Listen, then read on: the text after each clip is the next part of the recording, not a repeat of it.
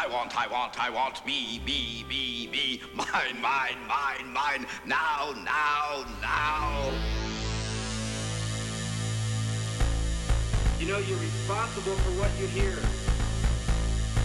You know you're responsible for what you hear.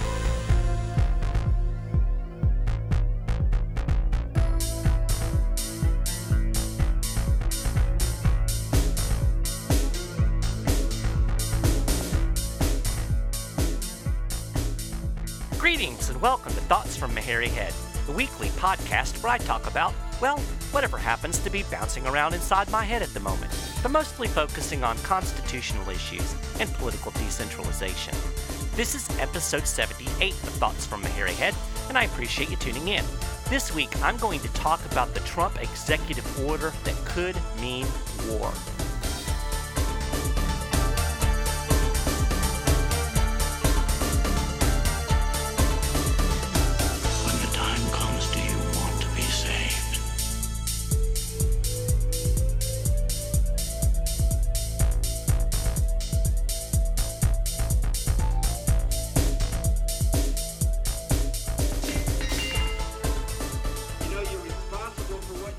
So everybody's talking about Trump executive orders right now. Uh, he's come out with the flurry of these things. And there's one, though, that, well, a lot of people are talking about it, but they're missing, I think, something that's extremely significant that could uh, really be bad news for the United States. But before I get into that, I wanted to just say a quick word about executive orders in general, because there seems to be a lot of confusion about the legitimacy of executive orders. People seem to come out on either one of two extremes on the issue. On one side, you've got people who think that uh, pretty much anything that the president orders is valid. You know, he's the president after all, and as Barack Obama put it, you know, I've got a pen and a phone, so therefore the president can pretty much do whatever he wants. And then on the other side of the of the spectrum, there are a lot of people who seem to think that the president doesn't have any authority to issue any kind of orders at all. And like a lot of things, the truth kind of comes down in the middle. I wrote an article that's published on my website, and I'll link to it in the show notes, that explains what is and what is not a legitimate executive order. But just to sum it up for this show, uh, I'm going to quote historian and lawyer Kevin Gutzman. He said Article 2, Section 1 of the Constitution says the executive power will be vested in a President of the United States. Other members of the executive branch are his subordinates. He can legitimately order them to carry out his legal policies. What he can't legitimately do is order them to carry out illegal policies, as when Obama ordered them to ignore the calendar established by the PPACA and when he used one to rewrite immigration laws. So, in simplest terms, the president can only issue executive orders that conform with his constitutionally delegated executive powers. It's pretty simple. So, anyway, Trump has issued a whole bunch of these things over the last few days, and there's one that really caught my attention, but not for the reason that most people are talking about it, and that's his executive order on refugees.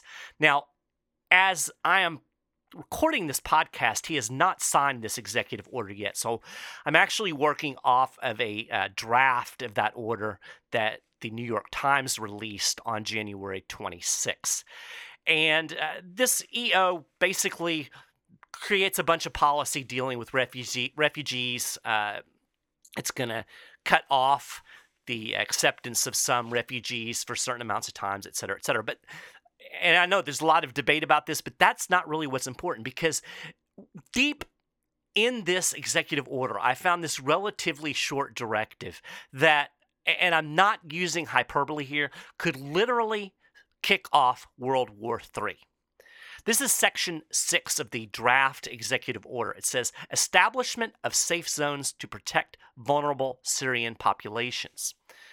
Pursuant to the cessation of refugee processing for Syrian nationals, the Secretary of State, in conjunction with the Secretary of Defense, is directed within 90 days of the date of this order to produce a plan to provide safe areas in Syria and in the surrounding region in which Syrian nationals displaced from their homeland can await firm settlement, such as repatriation or potential third country resettlement.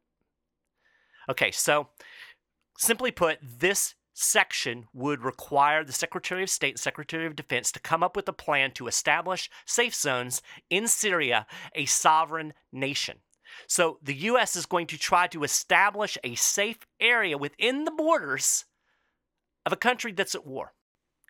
Now, how exactly the U.S. would establish this safe zone, uh, well, that remains to be seen. That's the point of this executive order, or this section of it. Uh, the Secretary of Defense and the Secretary of State would have to come up with a plan. But it would undoubtedly require military power. At the very least, the United States would have to enforce a no fly zone over this safe area. Now, think about that. Think about what it's going to take to establish a safe area in Syria. And keep in mind that Syria is a sovereign nation. Okay, this isn't like, you know, he's going to go to Texas and do something. This is a, another sovereign nation who probably doesn't really want the United States establishing a safe zone or anything else within its borders. Now, this isn't a new idea. Trump actually called for the establishment of a no fly zone in Syria during the campaign. And a lot of people realized that this might not be such a good idea. In fact, last fall, Chairman of the Joint Chiefs of Staff, Marine General Joseph Dunford, said that maintaining a no fly zone in Syria would likely lead to, get this, war with Russia. He said, right now, for us to control all of the airspace in Syria would require us to go to war against Syria and Russia. So, in essence, this executive order is setting the stage for a war with Russia. I cannot say that too many times. War with Russia. Now, if you're a regular listener to this podcast, you'll know that I've never been a huge Trump fan. Uh, I've done several episodes where I've taken the uh, new president to task. But the one thing that I held out that that I felt might be good about a Trump administration is that he tended to talk about being non interventionist. He gave the impression that he might not be as likely to continue these wars all over the world. So I don't know if it's just rhetoric or if he just really doesn't have any idea what he's doing. But this executive order I mean, the ramifications of this are, are huge. The Kremlin has already reacted to Trump's statements relating to the establishment of this safe zone. Uh, according to Radio Free Europe, uh, the Kremlin spokesman uh, Dmitry Peskov, he said, "No, our American partners did not consult with us." He went on to say it was necessary to quote thoroughly calculate all possible consequences and that quote it's important that this plan does not exacerbate the situation with refugees. Now, let's be real, maintaining a safe zone in Syria is probably going to take more than just air power. Germany floated the idea of Syrian safe zones last spring, and President Obama hinted at what such a move would require. He said, Sadly, it is very difficult to see how it would operate, short of us essentially being willing to militarily take over a big chunk of that country. So, once again, I have to emphasize this little EO sets the stage for massive military intervention beyond what we've already done. And what we've already done has been an unmitigated disaster. It would almost certainly require boots on the ground. In other words, this executive order could pave the way for full involvement of U.S. troops in the Syrian civil war. Now, I have no doubt that the neocons are loving this because the defeat of Hillary Clinton certainly did not dull their appetite for regime change in Syria. Now they've got their chance. You know, get boots on the ground, we'll get Assad out.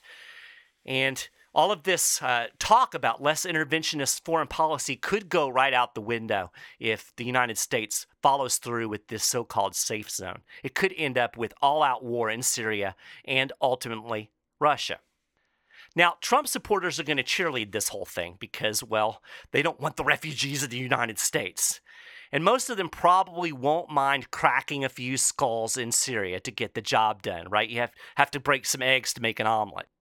Of course, these people generally remain completely ignorant to the fact that it's U.S. intervention in Syria that helped exacerbate the very refugee problem they now trust more military intervention to help solve.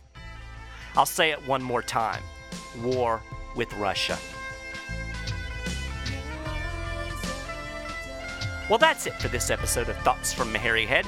We're another 10 minutes closer to freedom. I really appreciate you listening. If you enjoyed the show, please do me a favor and spread the word. Make sure you head over to iTunes and subscribe to the podcast for free.